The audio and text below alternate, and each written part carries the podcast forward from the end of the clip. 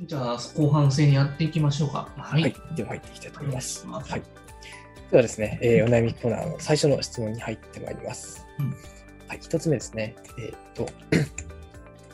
えー転塾を繰り返し、現在3校目ですというお悩みですね。えー6年生ですと。2年生の2月から進学塾に通い始め、転塾を繰り返し、6年の春講習からえー3校目の塾に通っています。発達障害、発達障害、ADHD、ASD、感覚過敏、学習障害などの治療中ですと。素敵な遅れはないものの、所持障害と反骨精神から言われた通りにノートを書くことができません。え口頭では問題に答えることはできます。このような特質から私立中学への進学を考えておりますが、今の状態ですと受験するレベルにはありませんということですね。なるほどですね。まあ、この2年生からね、転塾を繰り返したっていうことは、結局はまあ個別で一つ一つ丁寧に見ていってあげた方が良さそうですよね、こういった確かに転塾した場合、そのカリキュラムのズレとかで意外と抜けてるところ結構ありますよね。うん。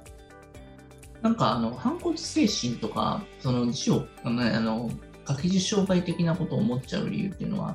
多分なんか大手の塾とかで、きっとなんかあのもっと綺麗に書けよとか、わかんないけど、そのスピスピードが速すぎたりとか、理解が追いついてなかったりとかしてて、もう無意識反射的になんかもう、拒絶反応的なものが体に染みついてるのかなって無意識レベルであるのかもしれないです、ね。確かに、ある種押し付けられることに対して反発してるってところですかね。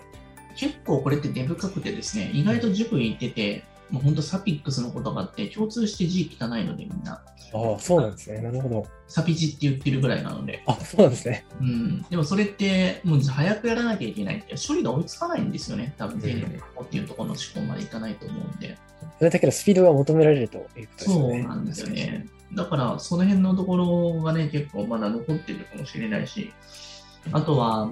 きっと自分の自己評価高いんでしょうね、結構こういう子って。あの感受性が強いから、他人からどう思われるとか、そういったところを人よりもすごく意識してるのかもしれない。うん。なるほど。うん、だから誰かと比べるっていうところの、そういったところの次元でやるんじゃなくて、本当に過去のどれ自分よりどれだけ成長できたかっていうところを承認してくれるような先生をそばにつけるっていうのが、一番まあ自信の回復と成績もえーすぐに向上する状態なのかなと思います。うん、そうですね。本当に所持が乱れてるっていうのはある種、まあ、精神状態が少し不安定になっているってことの表れだと思うので、まあ、精神的なサポートをしてくれる先生っていうのはすごく必要なのかなと思いますすね。ね。先生の中でもそういう人いましたか？結構指導してるの？あそうですね。結構あの字については毎回あの LINE とかで送っていただいて、それに対してフィードバックしていく中で、だんだんすごくあの本人も意識していって、綺麗になっていった方がそうですよ。ね。例えば石橋さんとかのそのサポートの中で僕すごいなと思ったのが、国語の添削がすごいいいなと思って。いい、ありがとうございます。あれ動画でしっかりと、結局なんかその、いちいちその途中までしか書けてなかったりとか、明らかにこれを学校では罰を受けたり、塾では罰を受けたりとか、お前こんなことで会うわけないだろうって言われたことを絶対しないんだよね、石橋先生ね。結局どんな小さい文章とかでも、それを汲み取ってきて、まず承認してあげて、その子が本当になんか書いてくれたことに対してのちょっと感謝的な部分のニュアンスがあるから、その子たちが次にまた書きたくなるような、そういったなんか雰囲気があるから、多分子供たちそこで多分ね、過去までは記述で昔は書いてたんだけれども、合ってないっていう理由だけで、多分もう書きたくないっていう状態になってると思うんですよね。それを書いてくれただけでありがとうっていうニュアンスになった瞬間に、結構なんか、あこんな完成度でも書いてもいいのかなみたいな。状態になると思うのでとりあえずアウトプットしてみるう。でもそこって結構大きいと思いますよ。うんそうやって書けてない子ってね、世の中の大半いるんじゃないかな。本当はその子の頭の中では、だいぶいい感じでできてても。なんか知らないけどやっぱ書けなかった、手が動かなかったって、やっぱそういうね、